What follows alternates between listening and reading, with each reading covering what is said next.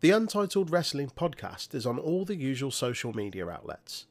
Do your bit to support us on Facebook and YouTube at Untitled Wrestling Podcast, Twitter, Twitch, and Discord at Untitled Res Pod. Give us a like, share, subscribe, and join our flourishing community of not just wrestling fans, but gamers, podcasters, musicians, and more. Warning the following podcast contains strong language which some listeners may find offensive.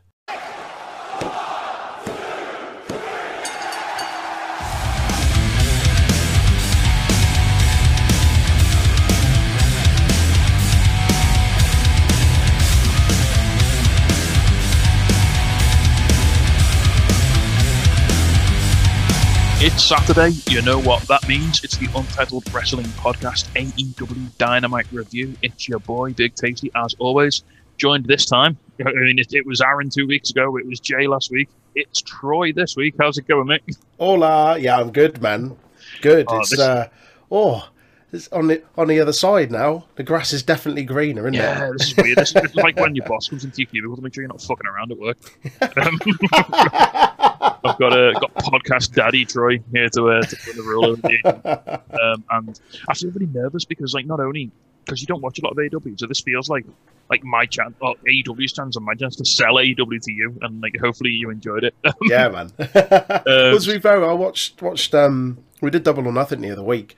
I really really like that. Like I've on the rare occasions I get to watch AEW, I'm never disappointed. Whether it's Dynamite, whether it's a pay per view, whether it's one of their kind of like TV specials like Fighter Fest or Fight for the Fallen or something like that. Never disappointed. Um, and it's refreshing. Uh, I would say just before we started recording to to go from watching Raw every week to this. I mean, we, we, we try and keep it positive on here. We try not to uh, disparage any other products while we're um, while we're reviewing. Just trying to draw the comparisons. okay. Um, so anyway, we'll, we'll crack straight into the show because it was, as like I said to you before we uh, before we started recording again, it was it was a very sort of variety show this week. Had a lot of different themes, a lot of all sorts of different matches, a little bit of something for everyone. Yeah, Um, it felt like a good time to jump in and watch an episode. Considering I don't watch it that often, and like you say, a lot of variety on there, and a little bit of everything. It just kind of, as as someone watching it for the first time or watching it rarely, it really gave you a kind of flavour for for what they do. Yeah, and in many ways, it's still sort of it's still sort of following up on the storylines that, that sort of came out of Double or Nothing as well. So you're probably easy to be able to follow them over quite easily. Oh yeah, yeah, yeah, yeah absolutely. Yeah. So yeah, so we start off um, with. I mean, I can't remember. It might have been a cold open or not. I can't remember. But we started off um, with we- we're going straight into the MMA cage fight. Um, oh mate, presentation for this was awesome. Yeah, they, they had like they had a well, it's they had a hexagon, so it was TNA. Yeah.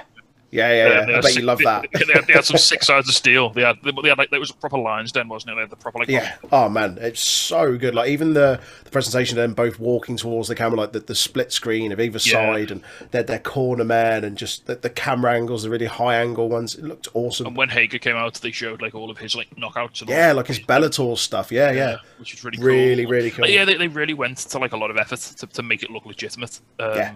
Yeah, yeah. I really appreciate. And like, even like down to like the refs checking them for like grease on their arms and Yeah. stuff, and like well, even the, the ref's gear as well. They didn't have the regular ref. It was the all black gear. yeah, Aubrey had really cool. Just so it's- many. It's really funny. nuances. So Aubrey, who was the ref on Twitter every week, she posts like her pre-dynamite fingernails, and she always paints them like really cool colors. And she put a picture up of her just wearing like the, the latex gloves, and, like with like nails, and I was like, all right, okay. Uh, but yeah, she had like the black uh, shirt on with the AW logo instead of her ref black and white. Yeah. Uh, yeah, they, they, they made a real big deal. They talked very interestingly, and Taz was on um, commentary as well. Mhm. I think added a lot because he's much more analytical and he's much more tech. Yeah. I was gonna say yeah, yeah. Of, of anyone you'd want on commentary for this, like Taz would be the one. He really added to it. Uh, but they talked about so obviously Hager's undefeated in MMA. He's got all this experience in Bellator, but at the same time they talked about Wardlow maybe not having that same experience, but he's also he, he was the, he was in the first ever AEW cage match against Cody. Yeah. Yeah. So he had that experience, and also he obviously he was in Blood and Guts as well. So Wardlow of no stranger to, to fighting inside a cage. Yeah.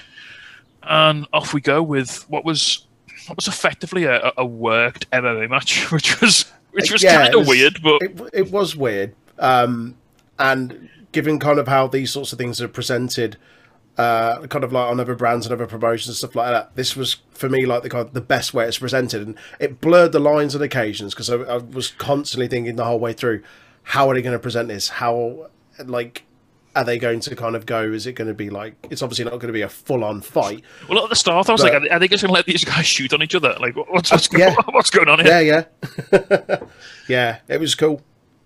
Uh, yeah, so so the sort of it was it, so it was it was a proper MMA sort of style bout. It was split over three five minute rounds. Um, the only way to win was by submission or ref stoppage or knockout. Yeah. like like a proper MMA fight. At the end of every round, they had like their cornermen come in, and it was so cool. Like they come in and they give them some water and like With the um, little stool and stuff yeah, like they had that. a little, they had a little corner stool and they were like shouting encouragement at them. It was, it was really good. So the first round was was kind of a bit back and forth. Which started off Hager. like a feeling out process or something. Yeah, Hager had like the, the upper hand. He was like sort of tripping Wardlow up a bit, and like he was using his experience to sort of like and his maneuverability to sort of get around.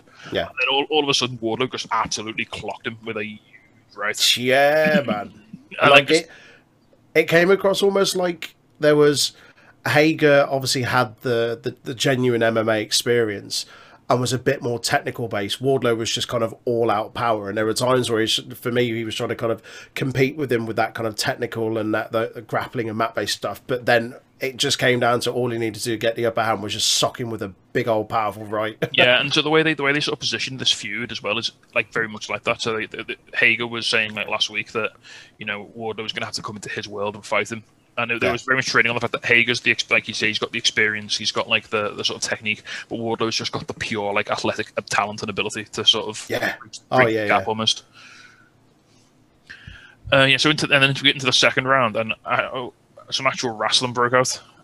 So uh, Yeah, it was it was really weird. It was like watching, uh, and you'll notice from watching like NXT UK, like the Heritage Cup rules match, where almost like was someone like A Kid, where each round he kind of adopts a different style, and Yeah. it almost felt like this, where the first one was kind of like that feeling out process. This second one, like you said, was like kind of was proper wrestling and like a bit more technical and stuff like that. Like at the end of the first round, Wardlow just like came off the fucking cage with a Superman punch.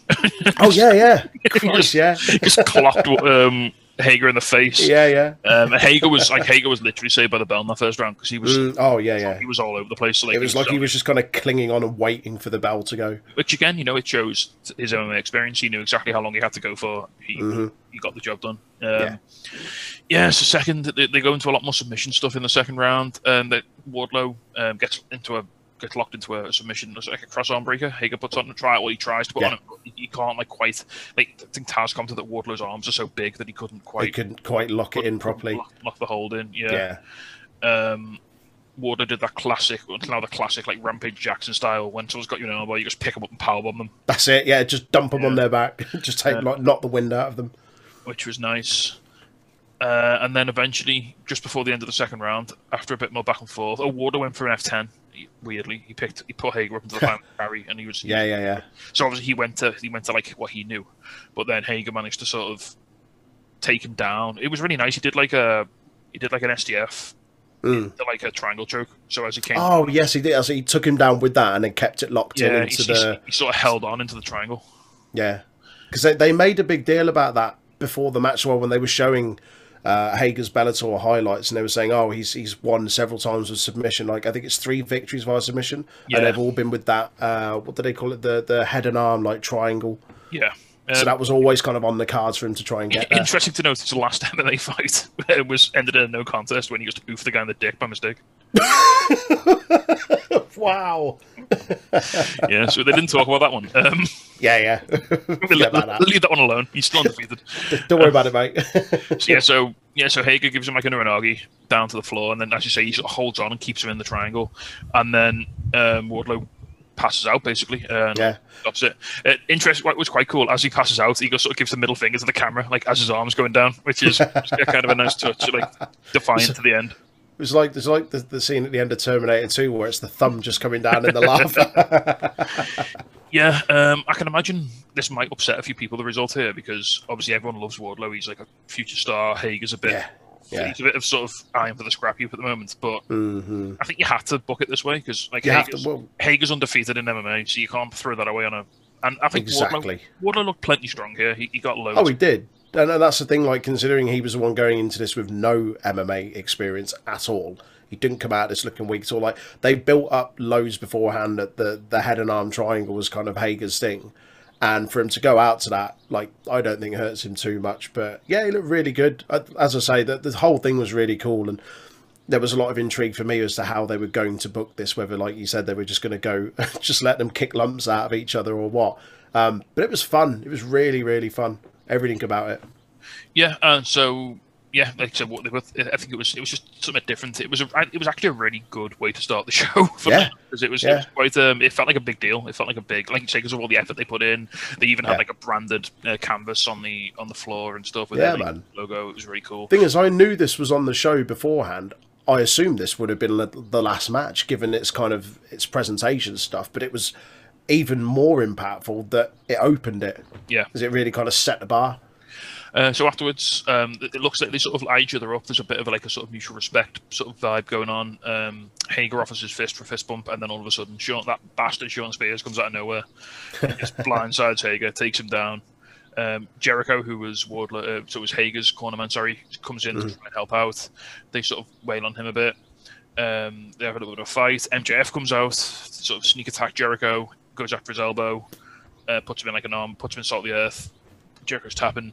Dean Malenko comes out, who's, yes, who's, who's in his sixties, like sixty-two or something. Yeah, yeah, and um, yeah, Malenko elbows him in the face, takes him to the ground, and then out to make the save. It's your number one hero. It's Sammy Guevara. Yes, boy comes out and uh, gets the hot save. Yeah, so Sammy leaps over the top and goes to town on everyone. Sammy looked awesome coming in there at the end yeah, to make the big well, save. I mean, Wardlow gets a bit of his heat back, and then yeah, Sammy gets the big save, which is quite nice. Yeah, Obviously, yeah. They're, they're, probably going to be, be pushing Sammy pretty hard in the next sort of six to six to twelve months. It's like the, the big mm-hmm. guy to come out of the inner circle, which yeah, yeah, we're all about. Yeah, man, definitely. Uh, right, so next up we got, oh, and uh, looks a little promo, a little little sort of 30 second promo. This uh, Frank, cool. Frankie Kazarian, Eddie Kingston, and Penta. Um, probably two of the best. Well, two of the best promo guys in the in the company who speak English, and Penta, who doesn't speak much English, yeah. but cuts very good promos considering. Yeah, yeah, yeah. yeah, yes. Kazarian's promo was awesome. Really, Kaz, really Kaz, good. Kaz is on such a cool trajectory at the moment. Like he's just like he's just like punished elite hunter, like fallen. Yeah. You know, He's just like a like a hitman, like a mercenary. Just yeah, like I described him to, to righteous hitman. He's like um, he's like Hawkeye at the start of um, Endgame when he's got like nothing left. Oh, when he goes Ronin, and he's and he's just yeah. like, knocking everyone off. Yeah, um, so that's that's pretty cool. Um, yeah. Eddie Kingston saying, you know, because obviously the Bucks are good Christian boys. You better pray that, that God takes mm-hmm. their souls because their asses belong to them which is, quite nice. I enjoyed that. I need, I need to watch more AEW, mainly just for Kingston promos. Yeah, just, it's all on YouTube. just, just Google Eddie Kingston for AEW promos. Just gonna do do a binge of Eddie Kingston promos.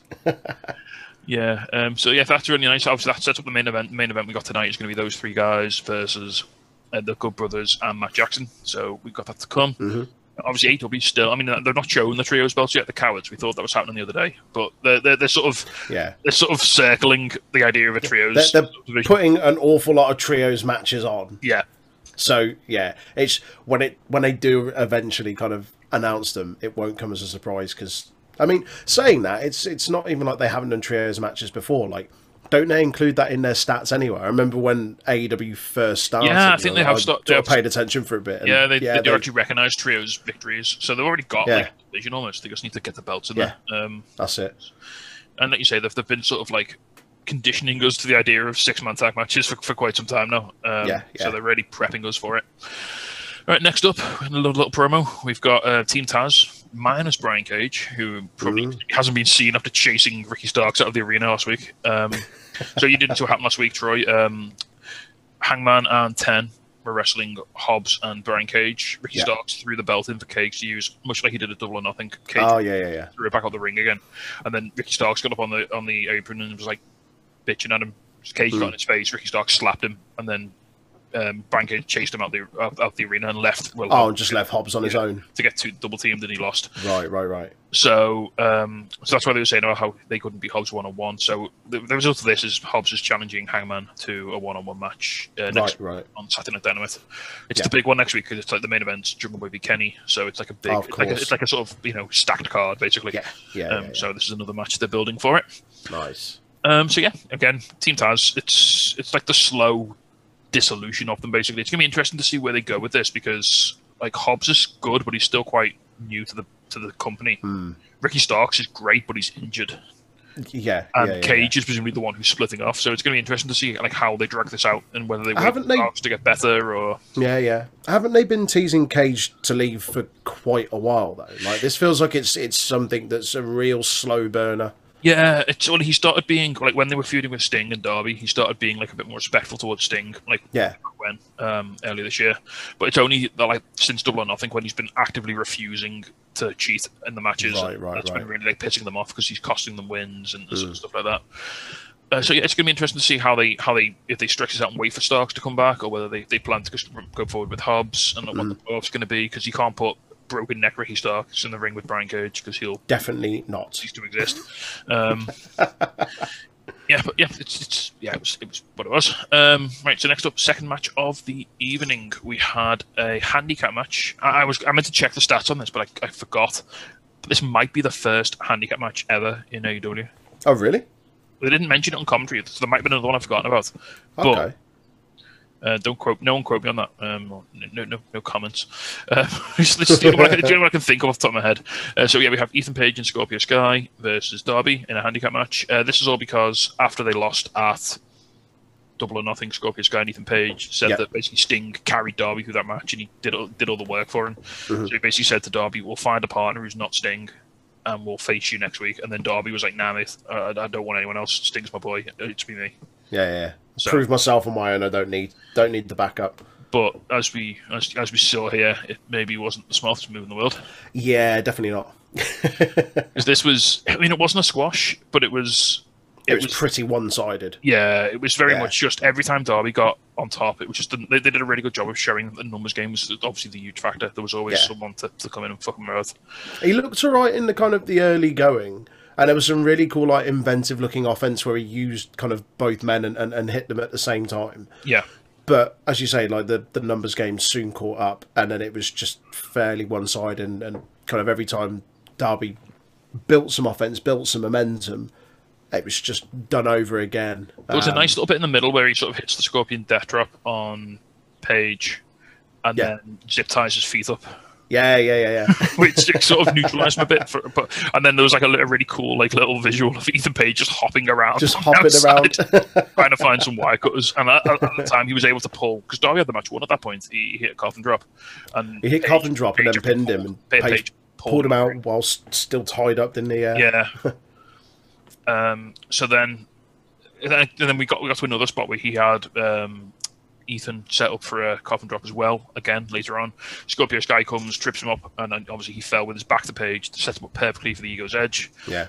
um, which sent him like three quarters of the way across the ring. Well, he absolutely launched him, didn't he? Yeah, yeah, and uh, that was good for the one, two, three. Um, yeah, and I think this match kind of benefited everybody in a weird way. Oh yeah, yeah, yeah, yeah. It doesn't it doesn't hurt Allin at all No, with it being a two on one. Uh, he kind of looks strong in defeat, if you like. Like he held his own when it was one on one. Like showed he could compete, and there were instances where he's even able to kind of take both of them on at the same time. Um, but obviously, it continues to put heat on on Page and Sky. yeah. At the same time, it showed that Page and Sky were guys you can't take too lightly, or they will Yeah. fuck you up. yeah, yeah, yeah, As they did here. yeah. No, it was good. Right up to up next, um, for some Chikara ass Chikara. we have possibly the most entertaining match of the night. We Oh, had yeah, we had 100%. Orange Cassidy accompanied by the best friends, and I say this all the time. I just want whatever energy Chuck Taylor has. I just want that to accompany me all the time. Just Like, that in I, in my veins via a drip. I just want if I just want Chuck Taylor to be my hype man just all the time. He just seems like the, the funnest person to be around. He just comes out Yeah, man. bouncing around and he's like he's having a great time. uh, so it's Orange Cassidy accompanied by all the best friends. That's Chucky T, Trent, and Kris Statlander, and he was um, facing Cezar Bononi, accompanied by Ryan Nemeth, Peter Avalon, and JD Drake, aka the Wingmen. Yes. So, what's their gimmick? Like, Nemeth's come out and he looks like a conker.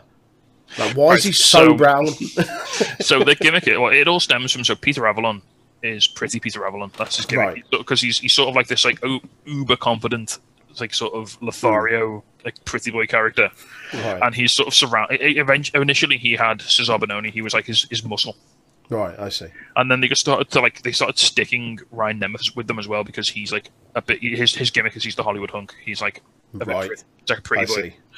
Uh, and then they just rammed JD Drake in there as well, who literally looks like a child's toy. And it's like, like in, and the, the, the, the sort of the sort of joke there is that he is not in any way attractive.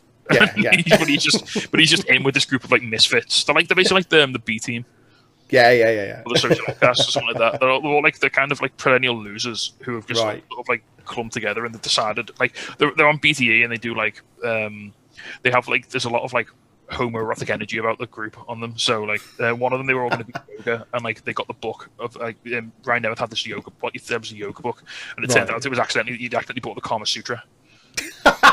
And like they're Oh, flicking, wow. they're, they're flicking through the book and they're like disgusted. And they're like, oh no, try another one. Maybe that's just oh no, oh god no. And like they had all candles lit in the room and everything. Um, like this week, this week there was one where they walked in on Cezar Bononi and Peter Avalon making a lot of like innuendos about not wanting to put it in their mouths and stuff. And it turned out they, they burst in like JD Drake burst in like appalled, and it turned out they were trying sushi for the first time. Sensational. So it's yeah, it's, it's I mean it's it's very um it's very one note the joke, but it's it's it's, it's Still effective. hits. They, they, they, they, they, they go along with it with enough gusto that it kind of works. Um, and so they, they basically just last week, just out of the blue, says they just called out Orange Cassidy and said that he was the worst dressed um, wrestler in AEW, and they want to give him a makeover. Yeah, I saw like the, the little promo they cut where it was just like, just take your hands out of your pockets. Like, how difficult is it to just send a text? Yeah, yeah. So the whole point was, yeah, they texted him this week, and like it, Pete- he left Peter Avalon on read, and so he was furious that he hadn't replied to him. Um, so Steve Benoni was going to batter him, you know, as some sort of recompense. Uh, Right. So yeah, and so, and so we entered into the match, which was just it was a wild ride. It was crazy, wasn't it? Uh, so yeah, initially, like early on, they, they throw Orange Cassidy. uh, Ben- uh, Bononi throws. He's, he's used the power game. He throws Cassidy out the ring, and the wingmen just descend on him and just start giving him a makeover. just like, like, they got the hair wax, they're trying to do his hair yeah, and like Peter's, chest. Peter's like waxing his hair. Um, Ryan, Ryan Evans like false tanning his chest with some spray. and he gets back in the ring and he like looks at himself and he's like, It's an absolute mess. what the fuck's going on? And then a bit later they throw him out again, and then they put um, they put um, Ryan Nemeth jacket on him. They take his denim jacket off and put yeah, Ryan yeah. Nemeth's jacket on, which is great. Hilariously, he wrestles in it for a bit as well. He's not even quick to take it off. Yeah, um, we get a move that, that really popped me. Um, sort of again, this match is just a total clusterfuck. Like there's interference. Oh, It's it, was, it's- it was all over the place. It's overbooked as shit, but in like, in like the best possible way. Um, Like no one's taking stock of the rules. At one point, the wingmen are all outside. Uh, the best friends Chuck and Trent come in, and they pick up Cassidy for what was a uh, it was called the Anthill. It was the colony's finisher in Chikara. Oh, okay. Um, so that they hit that, which is pretty cool. Yeah. And then it just all goes to shit. So um, I think Peter Avalon comes in. No, Ryan Nemeth comes in, gets an orange punch, That's it. and then JD Drake gets up on the apron, but Chris Yeah. Statman's there, and she boops him on the nose. That's it. He just- he Turns throws- round straight into it. He doesn't. Yeah, yeah. He doesn't know how to handle that. Um, so that goes nuts. And then um, Cezar Bononi's just sort of all like trying to take it all in, turns around, orange punch to Cezar Bononi. Cassidy gets the win, and then Peter Avalon gets in Be like cradling Bononi and crying. like it's Apollo and Rocky and Rocky Four. yeah, yeah. oh, that was good. That was so good. Yeah, I mean it was it was a four minute match. It didn't it did it was if it had stuck if it had gone for twice that length it'd have been terrible. But they, Yeah, it, it, didn't it, overstay as well it just got in, got it, got it licks in, and got out the way, which was Yeah. um, which was perfect. Yeah. Just a little bit of brevity. There was uh, like a, a, a palate cleanser, if you like. Yeah, yeah. It was um, it was it was it was fun. Um, and like, I would be if, if it's meant to like sort of elevate the wingmen up a bit because this is the first time they've really been on Dynamite for quite a while. Um, Okay. I mean, obviously, it, it's, it's been only got kind of comprehensive destroyed, so he, he didn't really come across as a threat in the ring. But if it sort of Mm. places them sort of in that sort of lower Dynamite bracket as opposed to like Yeah, wrestling on Dark, then it, it's sort of doing its job a bit. Sort of- exactly. Yeah, no, that's good. Like I'm, I'm not too. The only person I'm familiar with was Cezar Bononi from his brief stint in NXT. yeah, Uh, but the other guys not so much. Um, I know JD Drake. He's not been there too long, but he had a fairly No. impressive debut. Look, it was it a month or so ago. he had a well, he's been around a while on Dark and stuff, but he had a match against Darby for the TNT title, which was That was it. Yeah, yeah, yeah, yeah. he can really go. He's a, he's a proper Yeah. yeah. he's a he's a Yeah. real uh, he's a he's a real fighter. Yeah. And obviously we know you know Ryan Nemeth is the, the brother of, of Dolph. Yeah. yeah. Yeah, Peter Peter Avalon, funny enough, is the guy who trained David Arquette when he made his return to wrestling. No way. Awesome. That's pretty cool. He's actually featuring on so David Arquette's on Family Feud next week, I think. Right. Um, they're doing. So he's the team captain, and Jungle Boy, who's obviously David Arquette was friends with his dad, uh, Luke Perry, and uh, Peter Avalon are on his team. Quality. That's cool. Um, we, we- I mean, I won't be able to. Wa- we won't be able to watch it because it's on some weird channel in America. Yeah, but, yeah, you know, yeah. If you're an American viewer, maybe check it out.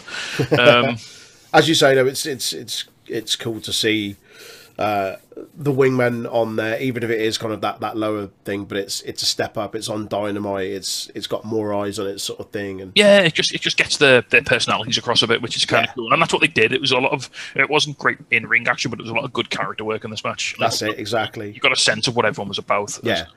As I said at the start, like for someone that doesn't watch AEW much, I know I asked at the start of this match, like kind of what's their gimmick, and, and you explained it, and that was kind of the vibe that I got. I just wanted to know if I was missing something. But Yeah. as someone coming in as like a, a fresh set of eyes on this, it was it was really amusing, and like you say, it really got their kind of characters across, like this kind of like metrosexual, like pretty boy, like over the top kind of like yeah, And then obviously at the end of the match, uh, Trent gives Orange a pair of sunglasses. He puts them on, and then Chuck gives him a different pair of sunglasses. So he takes off the first pair and puts on the second.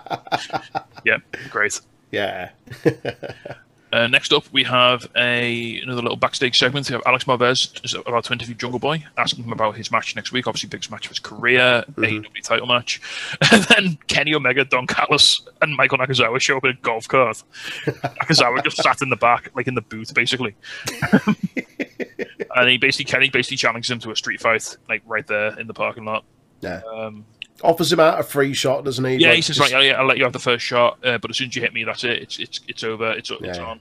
Uh, so Jungle Boy, like begrudgingly, he's like, "Oh, fine. If this is what you really want," sort of takes his backpack off, gives Marvez his phone, and as he's about to like, Nakazawa, starts hits, tying up his hair, doesn't he? yeah, And- Nak hits him in the back with a laptop, um, and then Kenny sort of jumps in, has a bit of a go, and then Jungle Boy sort of gets the upper hand in the fight because Mm. Nakazawa's just a, Nakazawa's basically just one of the putties from Power Rangers. He just throws him off the side. Uh, Kenny don't want none of that one on one, so he jumps back onto the golf cart and in his best like Saturday morning cartoon villain, he's like, "I'll get you next week, Jungle Boy," and then like Na- Nakazawa goes to get on the golf cart with He him. and just kicks him off. it's like no, someone has to stay behind and sacrifice themselves. off, off you go. and then him and Don speed off in the golf cart. It's yeah, great. That was gold. Really, really good. I'm excited for that match though. Omega and Jungle Boy. Yeah, I That'll mean, be fun. there's- obviously, there's there's very little chance that the Jungle Boy wins it, but Hmm. um, I still think they'll put. I think oh that's god, the it's thing. gonna, like, it's it's going to be a great match. It really is. yeah, yeah, yeah, yeah. It's almost a foregone conclusion. Kenny's going to retain there, but it's just it's the way in which he retains, and it's how good Jungle Boy comes out of it, like looking. Yeah. Which I think he will. I think I think it's going to be a really, really fun match. Yep. Next up, we have um, another little bit, another backstage segment. Um, we have Matt Hardy being interviewed, ranked, flanked by Private Party and the Bunny. Um, Hardy says that obviously when you in his world, obviously Hardy's got this big business brain now, and he says when you break Yeah. a contract, you face repercussions. Christian was retired for seven years, um, but he keeps coming back, and you know Matt Hardy said he should he should stay away. At this point, Christian comes in to attack him, and then they throw into like a cage, basically. Yeah, it's kind of like a a lockup within, like a sort of paddock thing within there, and they then manage to lock him in. But he mentions something about a deal and the the casino battle royale or something like that, and a contract, and he offers to, he gives he pushes a check through the the the kind of the rail thing and says, you know, I'll, I'll pay you to basically retire. Or Yeah, he says he said like this is for your retirement fund and like Yeah. check through the through the thing. So would you say that he's in the real Christian Cage right there? Christian Cage in the cage, Chris Cage in a cage. fu- full of rage. Uh, yeah, so it's just basically just putting small because they're, they're having a bit of a feud. Um, so having a bit, bit just a bit more heat onto the onto the, the match they're going to inevitably have at some point. Yeah, that'd be cool. Obviously, Hardy says that if he keeps if he keeps coming after Hardy, Hardy will end his career permanently. Yeah. Um, so yeah, they're, they're sort of playing on like the sort of yeah. Hardy's furious that Christie came back and has stolen his thunder, basically. yeah. I'm the only guy from TLC that's allowed to come back here and wrestle. Yeah. All right. So next up, we have um, new dad, Cody Rhodes. Congratulations on Cody. Indeed, yeah. Cody and Brandi, by the way, on the birth of their child. Um, we have Cody Rhodes and the world's oldest looking 20 year old, 20 something year old Brock Anderson. Man child. A man, a man who Arn Anderson can absolutely not deny the parentage of. I mean, it, it looks It's like he, it, it looks like he went back in a time machine and got his Yeah. younger self and brought him to Yeah, the yeah. future. That's exactly what it's like. He even talks the same. It's it's crazy. Um, so we have Cody Rhodes and Brock, son of Arn Anderson, accompanied by Arn Anderson. It's so, it's weird how they introduced him. So it was like. Um, it was they introduced him as accompanied to the ring by the enforcer Arn Anderson, his son Brock Anderson, and Cody Rhodes, and it was like, oh, Yeah, okay. Um, versus uh, Quality Television Marshall. Um, Quality television, Marshall. No, you're not pronouncing it properly. Properly, it's QT Marshall. Marshall, sorry, yeah, as he's been insisting on people calling him, and uh, Aaron Solo, walking personality vacuum, Aaron Solo. I mean, Not he's, a fan. he's fine. He's fine. He's just, he's just the, um, he's the wrestling equivalent of warm water. Tepid. So yeah, um, again, not not a bad match. It was a bit so-so, a bit ploddy, but This was here to just kind of present Brock Anderson. Was this his Yeah, first? In, was- was, this- this his in-ring debut? this is his in-ring debut, and I think for his first match, I think he did incredibly well. I think well. he held his own here. He did all right. Like his Yeah. A safe pair, like safe set of hands in in certainly Cody and, and QT Marshall, and kind of guiding through and stuff. He looks good in this. Really, really good. Yeah, obviously QT Marshall was the guy who trained him, so Yeah, obviously they, they've probably had a lot of time to work on the match and sort of Yeah. they know each other very well and they've worked together a lot. I think he's obviously spent a lot of time with Cody and the ring, like training in the ring as well. Mm-hmm. Uh, I, I joke about Solo, but again, he's a capable wrestler. You know, he's, he's Yeah, absolutely. one of the one of the first class of the night in the family. He's come out very well. Um, Mm-hmm. Yeah, no, I mean nothing, nothing world breaking here, nothing earth shattering, just uh, just decent wrestling. Yeah, that was cool. Yeah, there's not really an awful lot more to say. Um, no, not really. Like it was. Yeah, there isn't. It was just it was just a decent tag team match. Like Yeah, Brock came out looking good. Everyone got their stuff in, as they say. Um, Yeah, he got he got a hot tag. You know, he did some bits and bobs. He got the pin with the jackknife, quite nice. Yeah. Didn't hit the Yeah, spine yeah, buster, so they're saving the spine buster. I was gonna say I was waiting for that as well. I really was, but like you say, they wait. They'll do it in his first maybe like singles match, like his, his first his, his debut match. I say was always going to be a tag, but if you're you want to kind of protect someone, put them in there with a safe set of hands, put them in a tag match.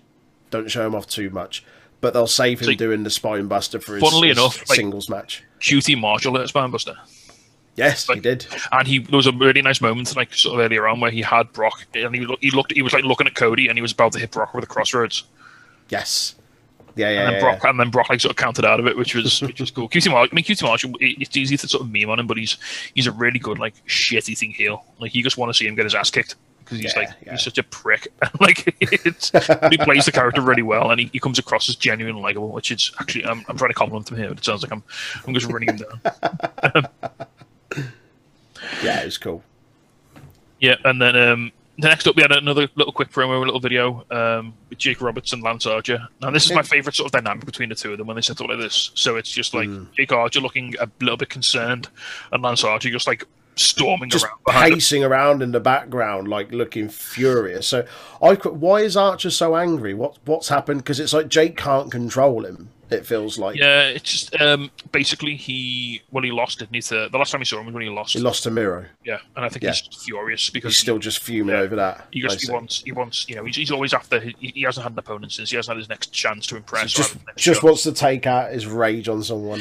pretty much um, lo- lovely little line from Jake Roberts who said um, Archer's not a doctor because he's got no patience. yeah, Oh man, you could read the phone book and I'd be interested. Um, and then at the at, at the end, like oh, Archer storms off and then Jake says, "What am I going to do? Bitch, slap him and tell him to stop."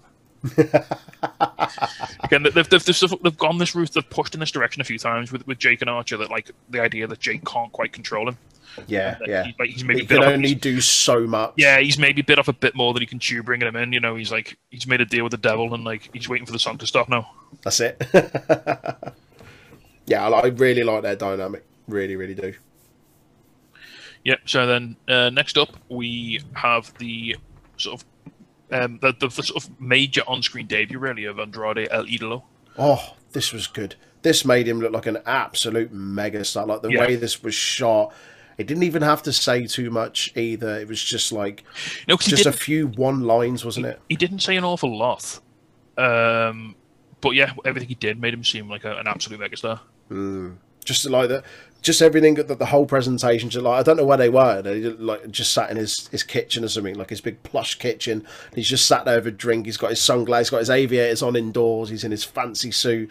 I mean, JR I mean, obviously he's a great wrestler, but goddamn, he can wear a suit, can't he? Oh yes, he really can. but it was cool. It was um, And they showed like the little video package before and he had like the little Sombra mask, and he was yeah, like, him getting onto like the plane and stuff like that. Yeah. yeah, man, that was really cool. But he says something around. So he's asked about like the championships. He was like, you know, AW's home to the the TNT Championship and AW So, World so Championship. J- JR, he, he, he spouts a bit of bullshit here. So he, first of all, he says there are two prestigious titles in AW.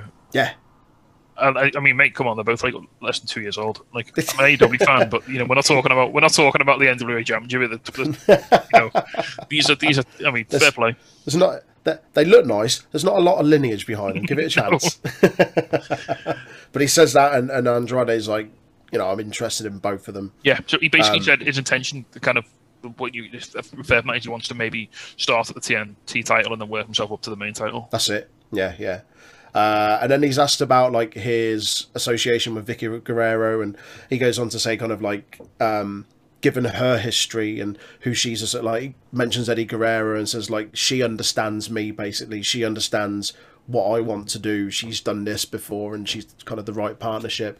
And then Yeah, he says Well that he, he, well, he said he's a third generation wrestler as well, isn't he? that's it. And obviously, and, Yeah, in real, yeah. and he is a in real in real life, he is a huge Eddie Guerrero fan. Andrade as well. He was a, Yeah, a big, big Guerrero Yeah, fan. yeah. And then he says something about he says me and Vickie have a surprise, and it kind of leaves it on like a Yeah, a like bit a of a cliffhanger, like little cliffhanger there. what's, what's this surprise?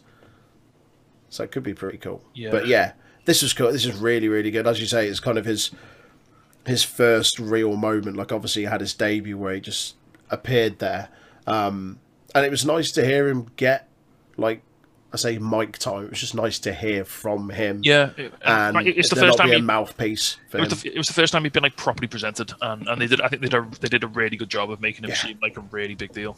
Yeah, I did. So so good. Thoroughly enjoyed that.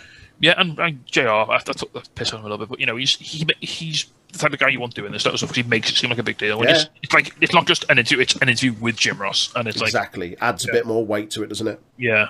Yeah. Uh, speaking of someone who's not Jim Ross, it's Alex Marvez is back. I mean, this was just this was just wholesome AF. This bit. So he interviews Hangman. Uh, he's This in is the dark, hilarious. He's in the Dark Order clubhouse, and um, they're talking about like if he's ready for face Hobbs next week, and yeah, he accepts. And then he asks him about like obviously also next week you've got because there's this little sort of um, little thread that's running through all of this is that Hangman doesn't really want to talk about Kenny Omega.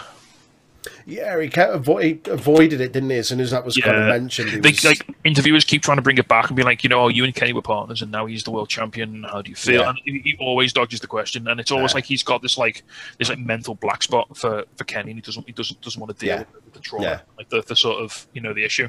Mhm. Um, and then he goes on he goes on like a little bit of a comedy thing and says about like how. Um, John Oh, he's like- Silver's, John Silver's nearly it. healthy, and like Five's got a new jacket, and that's cool. And Ten was in the main event last week, and then he was like, "Oh, Uno, you know, he lost, but we're really proud of him." but he then looks strong in the feet. Yeah, yeah. then they all just pick Uno up and like, Ooh no, ooh no. yeah, they're just, they're just wholesome as fuck, aren't they? They're They just- are, really are. yeah, I was a big fan of this. Like, so I, I keep saying I don't watch AEW. Like, I'm not really too familiar with like various factions, tag teams, and stuff like that. The last time I watched AEW in any kind of like consistency was more than a year ago, when the Dark Order were not treated as they are now. In the, they were just a bit of a joke. I didn't get them, and this was really really fun to see because they're all very capable in the ring. Like from the few matches I've seen of various individuals, um, really really good. And obviously a lot of their online stuff and their gaming stuff and and Uno's gaming stuff. But this was a hilarious, like wholesome segment and just really really well presented. I'm a big fan of that.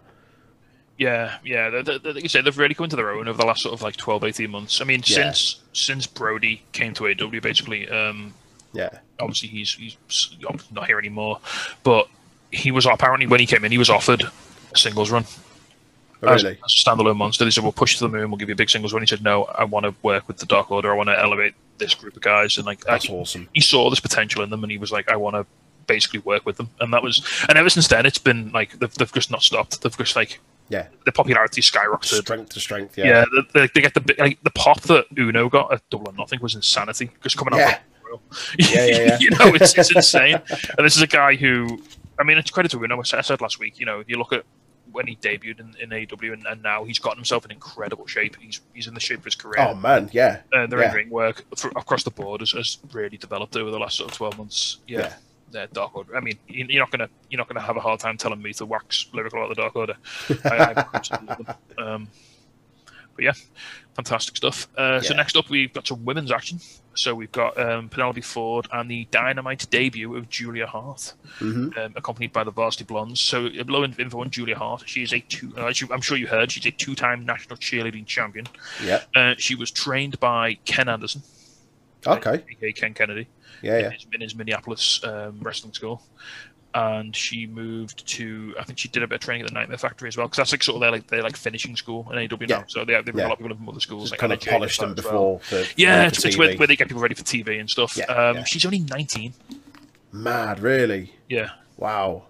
So you can forgive a lot of someone's in ring work when they're 19 years old, can't you? What, what Oh, you, absolutely. were- were you on Yeah, a were you on a national nationally televised wrestling show when you were 19? Because I wasn't. nope. um, I mean, and this, and she's wrestling Penelope Ford, um, who is still without her her husband Kip Sabian after Miro did an absolute murder did, did an absolute murder. Yeah, um, I thought this was a really decent match. To be fair, it, it wasn't again nothing nothing earth shattering, but did everything uh, needed to do.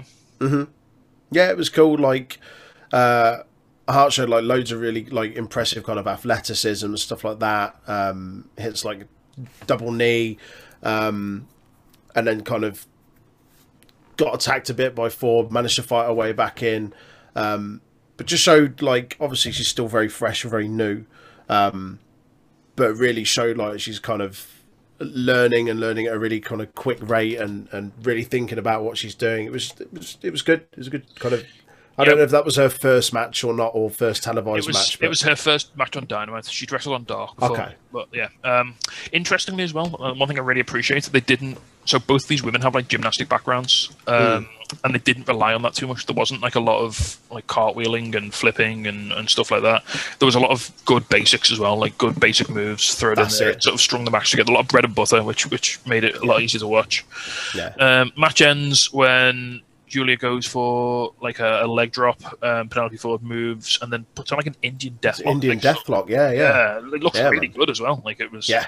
It's quality. yeah, it was it was, it was handy. Um, so then after the bell, and it's, it's really cool. So as the as the as, she, as um Julia taps or the ref stops the match, the bell rings, and Penelope Ford just like looking at the camera with like this like sort of possessed look in her eyes. Yeah. It's- it's really, Yeah, yeah. nice look. And then she won't let go of the hold after the bell. I almost thought they were going to reverse the decision. It was getting to the point where Mm. I thought that's where I thought they were going to take this. Yeah. Um, Griff Garrison, Brian Pillman jump in to sort of like make sure she's all right, and then um, she breaks the hold, and then out comes oh, it's your boy. Out comes Miro, who's writing his promos at the moment because they are absolute fire. Comes out and says, "I'm God's favorite champion." Yeah, and then asks um, asks Penelope where her husband is. Yeah, you know where he is. you put him there. It's, a, it's but his, his, his his aura is just like pure menace. He comes out and he's like Penelope, "Oh, where's your husband?" And he's like, "Don't worry." Oh mate. He's like, "Don't worry, I'm here. I promised I'd protect you." Yeah, yeah, yeah. Oh mate, this is just a horrible, horrible man. I love it. I'm here for it. It's just like the embodiment of like all evil. It's incredible. And then he gets in the ring and just annihilates Griff Garrison. yeah. And then um, I think this, this looks like they're setting up um, Pillman. Versus- yeah, definitely. Pillman came out kind of looking a bit stronger after this. So if, if he's going to do an absolute murder on Pillman in the next couple of weeks for the TNT title, maybe even next week on the on the big show, you don't know. But there's Yeah. there's a lot of so uh, I don't know if you've been I don't know if they mentioned it on the show. They probably did. I just blanked it out. Um, they basically got a, a special every week in July. Yeah, yeah, So they've got a lot of big cards that they can put together. So I, I imagine Miro's going to go through a good few challenges. We're going to have at least two big matches, I think, in the next month, which will be yeah, really yeah.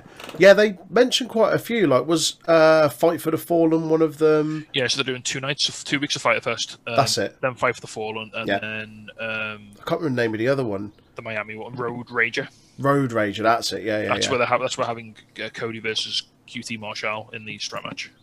Oh, okay, cool. That's one of those feuds where it is like a strap match, kind of almost like the the blow off for like a big feud or on the road to it sort of thing. That feels like the kind of the Yeah, match that so- they give to a high intensity feud. Also, the reason the Brock Anderson match sort of took place this week, well, the reason it was sort of fiery. Last week they introduced um, Brock as he was meant to be making his debut on AEW, and they, they had him in the ring, and Cody was like introduced him to the fans. Right. And QT came out and started talking about like nepotism and making very good points about how like if you want to get ahead on Dynamite, you just have to be Cody's friend and like know people and be someone's son. Yeah, yeah, yeah. And then, so Cody's Cody Cody's like, I've had enough of your shit. We're have a strap match at Road Rager, and that's the talk, and QT Marsh just takes his, they both take the belts off, and then QT Marsh just whipped on Anderson in the back with his belt. Ooh. Oh, they showed a replay of that. Yeah, Yeah, and then yeah. Brock tackled him, and then it was like, right, okay, now we're gonna have Brock and QT I see. has fight. Okay, that's cool. Yeah, so that the strap match is sort of built into all this, and hopefully it, it might be the end of the of the QT Cody feud because you know, It feels like it's gone. It's a bit long in the tooth. yeah, it's sort of sagging in the middle of it now. It feels. a Yeah. little bit. Um, yeah, but something that isn't sagging in the middle though is the the glorious title reign of newly crowned women's Oh. champion Dr. Britt Baker, DMD. Yes. She's backstage with her. I want to think real life best friend Tony Schiavone. Oh yeah. Um, Yeah, so this, this all I don't know if I told you this when we when we watched Double or Nothing. This all sort of stems from a promo, like a video package they did about a year ago, Hmm. where her and Tony just went on a spa day together because she was on a spa day and Tony was interviewing her, and but he was interviewing her whilst also being on the spa day. Amazing. and um, ever since then they've just they've just been like on screen really good friends. Even though like Tony's like obviously a face and she's obviously a heel, they have this like yeah, sort yeah. of weird like interlinking friendship that sort of transcends all this. And he's like blind to her horrible shenanigans. It's, it's great, and he does. You see past that. he does the little DMD finger thing with her and everything. Um, yeah. yeah. So they talk, they talk about. Um, well, they're, they're about to be interviewed, and then Vickie Guerrero butts in, and um, she says to Rebecca, the only thing she's shown is that she can, she's happy eating cheeseburgers, and you know, she demands um, that Nyla should be, she should be the champion. Yeah. And then Britt, Britt sort of laughs herself. I was like, oh yeah, that's funny because you know, um, we have like.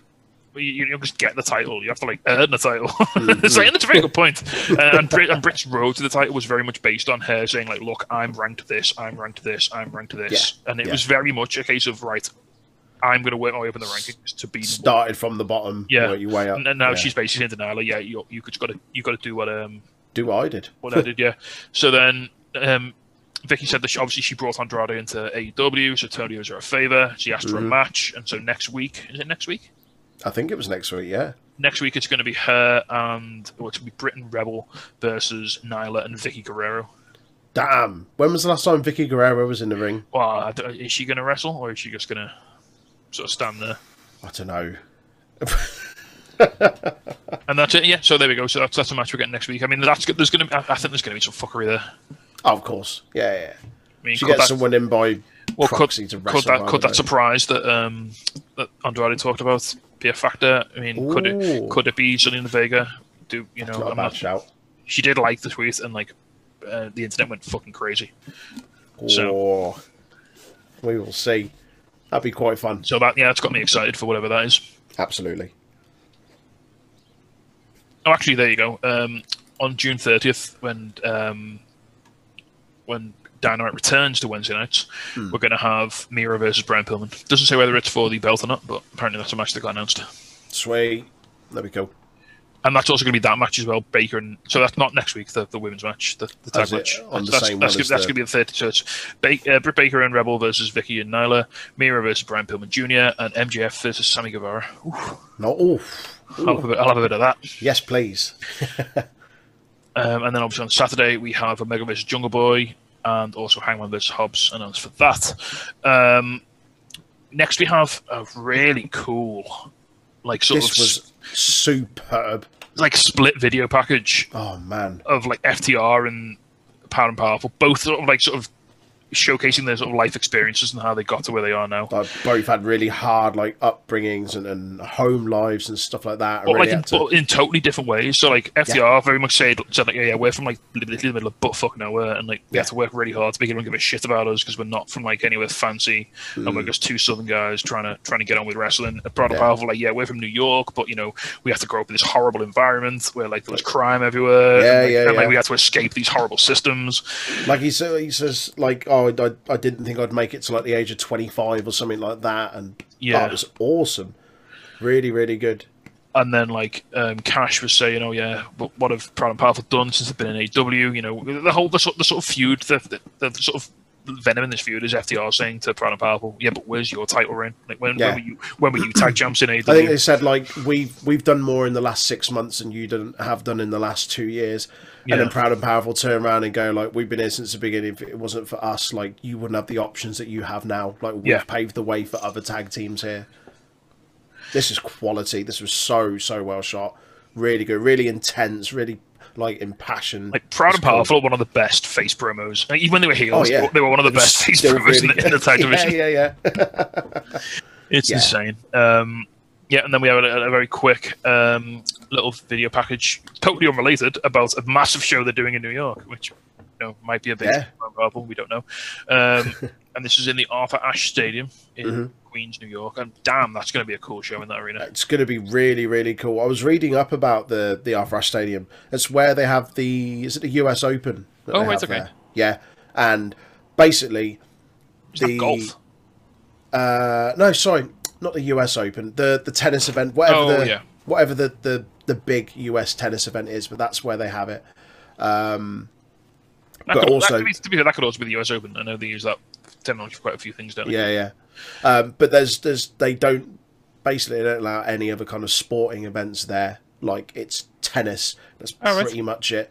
So like, and there's been loads of kind of like um, petitions, but kind of like offers made and and stuff like that. So oh, can we have this event here, that event here, and they don't allow anything. So the fact that they've managed to get a wrestling event in there is Yeah. huge. Tony, Tony got the checkbook out again. Then I see.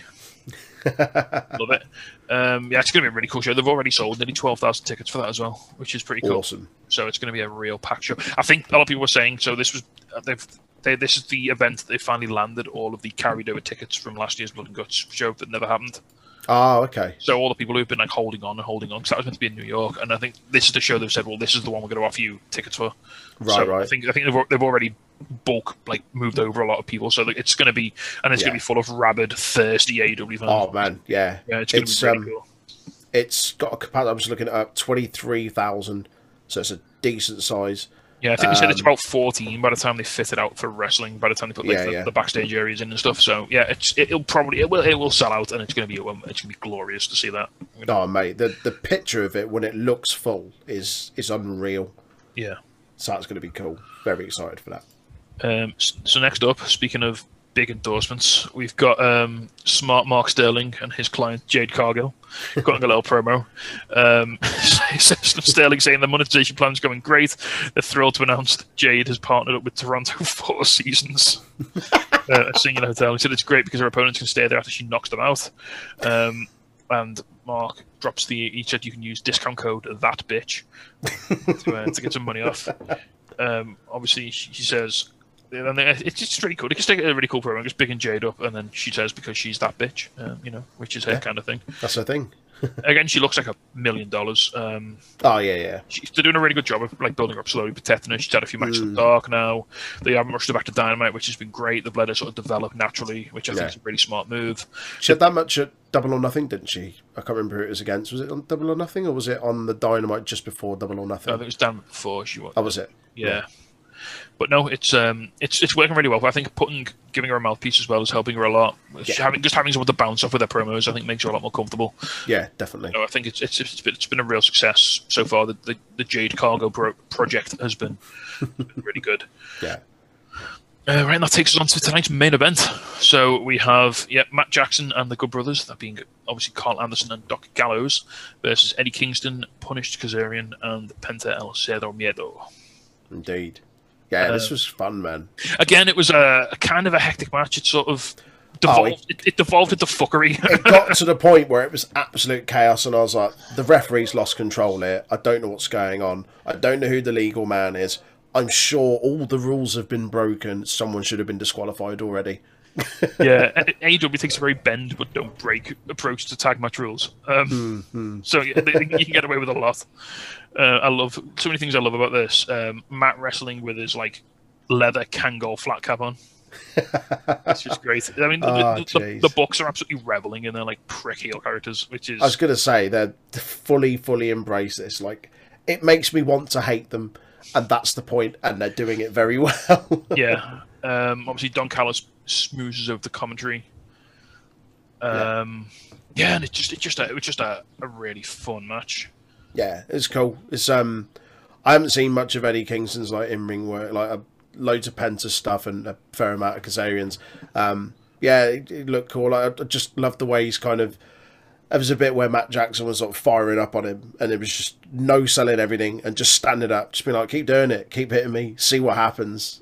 just Yeah. batters him, and Matt Jackson overselling like a madman, and just it's just so over the top. Like like you said about the match earlier, just overbooked to hell, but highly amusing. Um, Yeah, and then you loads had like a little bit on the outside, and it all spills outside, and then Eddie's like biting Karl Anderson on the neck as everyone else just sort of fights off.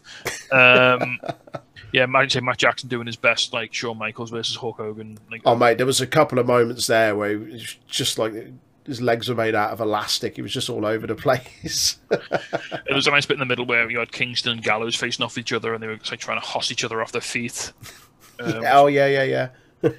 which was cool. Um, obviously, it sort of suffered a bit. Like without, if you take one of the Bucks out, you don't get the Bucks bits. You don't get Yeah. all the double teams. Yeah. It, it sort of slows the match down a bit. Obviously, Yeah, yeah. And Karl, the, Karl Anderson is, is a capable wrestler. Doc Gallows Doc Gallows, but they're Hmm. not they're not the Young Bucks, you know. So No, you're not no, gonna no. you're not gonna get that quite that whippy sort of exciting style. Yeah, yeah. You got you got Penta in there. Penta Penta. I was going to say, good in this match. yeah, yeah, he did.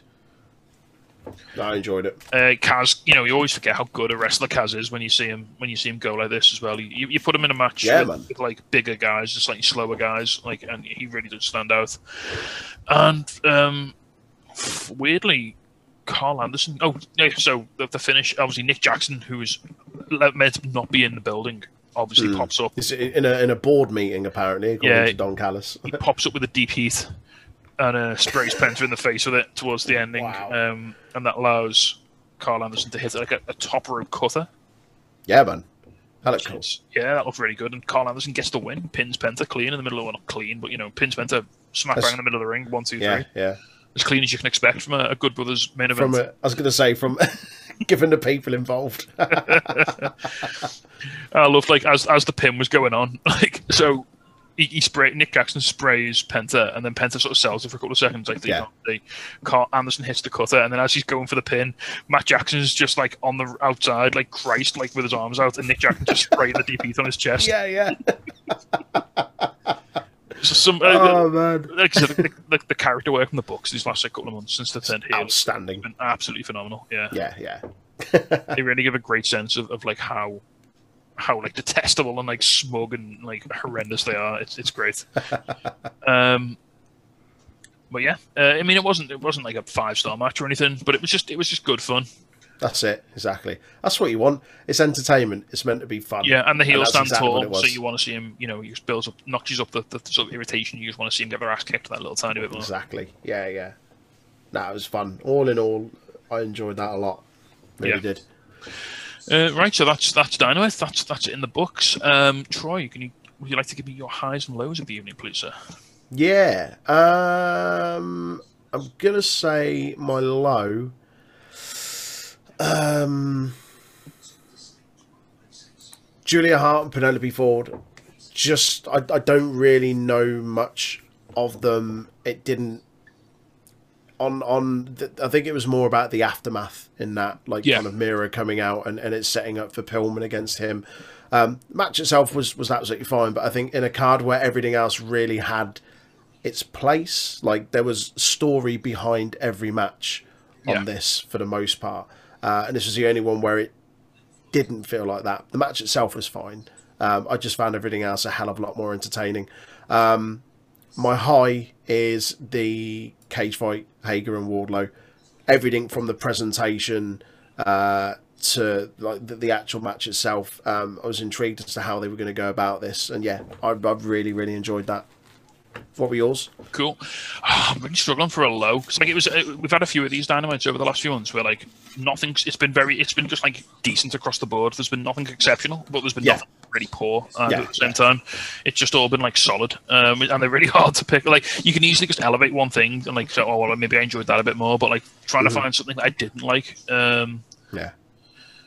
I mean, it's the the low hanging fruit is probably the, the Cody match, isn't it? Because Because what? because, because it's, the Cody. match. But then it was a guy's, but it was a guy's debut and he did really well, so I can't really ding that. Yeah. Uh, again, similarly, I'm, I'm not going to knock the women's match because Julia Hart, again, making a dynamite debut, being 19 years old, it Yeah. was a Yeah, yeah, sound match. Yeah. Um, even like the backstage stuff, I didn't really dislike any of that. Um, I mean, I could always just say my low was the fact that Jake Hager beat Wardlow because I like I think Wardlow needs to be protected and pushed to the moon. Mm. Um, but not, Yeah, nothing, on, not, nothing on the match itself. And for my high, I'm going to have the um, four minutes of mayhem Orange Cassidy versus Jakara Funfest um, Gara Fun Fest. because it just it, you know it, it, wrestling doesn't always have to be serious and, and No. you know murderly. It just it can just be fun. It can be as fun as an alien booping a, a weird bleach blonde haired man in the nose and befuddling him, and then. Um, a pretty man cradling a Brazilian dude's dead body in the ring afterwards. You know, we, we can we can just have that and enjoy it. It's fine. oh man. Yeah, that was quality. It just it gave me all the emotions in four minutes. It did more in four minutes than a lot of matches do in twelve, Yeah. for better and for worse. Um, so yeah, that's um that's the that's the the, the stopper on a, a fairly um. It's been a weird. So AEW's been a bit of a weird holding pattern these last few weeks. Hmm. Obviously, the, the show's been moved to Friday nights, and it's it's airing late as well. This is finishing around midnight US time. Oh really? Yeah, because I was going to watch it the other week, and it didn't, it didn't start till three a.m. UK time. Oh crikey. Yeah. So it's it's getting pushed to the graveyard shift. So it's it's a bit of like a weird energy. Like it's almost like they're keeping the, the They keeping don't want to throw all their eggs in knowing yeah, that it's, they're sort of keeping, some, of- later than keeping some of the wood dry, you know, for like when it comes That's back it. to prime time. yeah, So yeah. It feels like we're getting a bit of like a, a sort of a hodgepodge. It, it feels very much like at the start of the pandemic when it was like, oh fuck, right, who have we actually got here? And what what, what show can we put together? Yeah, I, yeah. I, I describe it as having like a bit of like a, a high school like play sort of effect. It's like, all right, what have we got? What can we make out of this? And like, Mm. Yeah. what can we send out onto the stage to die? um, so, but I the think thing is, like you say, like throughout July, they've got those ones where they're basically doing like a kind of TV special week after week. It feels like they're building towards a lot of those to make them a bigger deal. Yeah, so it's it's like- kind of all go now. So it's like the back to Wednesdays, and then it's like the, the four specials in July, and then that's it. They're on the road again. So That's it. And then yeah. you'd think then presumably the sky's the limit, and we're back to we're back to week in week out bangers. So Mhm. yeah, it's exciting. Um, Yeah, man. We've got through this sort of like difficult sort of post. It's such a shame that it came after the pay per view because the pay per view was so hot, Yeah, and yeah. then to have the momentum like literally ripped away from them and shoved to a different time slot and be put made to put on these sort of like Yeah, not B shows, but like you know sort of No, they're just that, like you say, it's kind of like a holding pattern. So it's just like, well, who else can we put on this that we wouldn't normally? And it, it's good. Like it's, it, it kills a bit of that momentum post pay per view, but also it gives people, as you said with several of these matches, a chance to shine on Dynamite and show what they're about where they wouldn't normally. Because Yeah. if Dynamite was back on its regular time slot straight after Double or Nothing. Some of these people you may not be seeing on there. Oh, you mean so you actually, it's wouldn't have you wouldn't have the wingmen, you wouldn't have No, exactly. You wouldn't have Julia Hart, you wouldn't Yeah. have you know So there's there's an upside there's an upside to it in, in that sense. yeah. Um, and like you said, you know, it, it shows how I mean I, I'm a I'm a dyed in the wool fanboy here, but it shows how spoiled we are by the quality of, of the show that AEW puts on. Yeah. Like even when it drops down to like a decent two hours of wrestling, it feels Yeah. like a massive downgrade to what you normally yeah. Yeah, that's that, But- and that's crazy. But yeah. when you look at it objectively, you're like, well, actually, that's still a really good show, and there's Mhm. nothing really wrong with it. So yeah, yeah, yeah, yeah. Nah, quality stuff.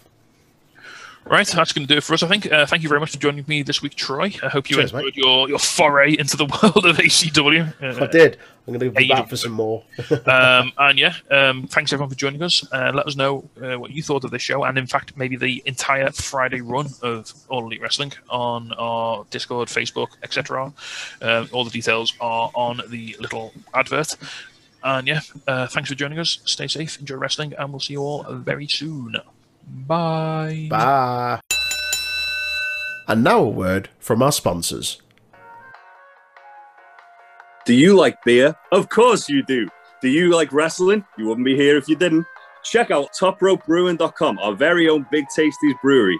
They do a great deal of wrestling themed beers, including Cold Stone Cream Austin Ice Cream Pale Ale and Papa Mango Mango Pale Ale also. They also do an array of t-shirts, masks, cans, and mini kegs. Check out topropebrewing.com, or if you live in the Liverpool area, go to the brew tap in Bootle. and thatchface.com, where if you've got a minging beard, you can get beard balms, oils, and grooming kits. They also do apparel. If you put whatever you want in your basket and then go, Aaron, where do you get your discount? You go into the promo code at the bottom, type in UWP20 for 20% off. And proceeds of your purchase do go to your cancer charities.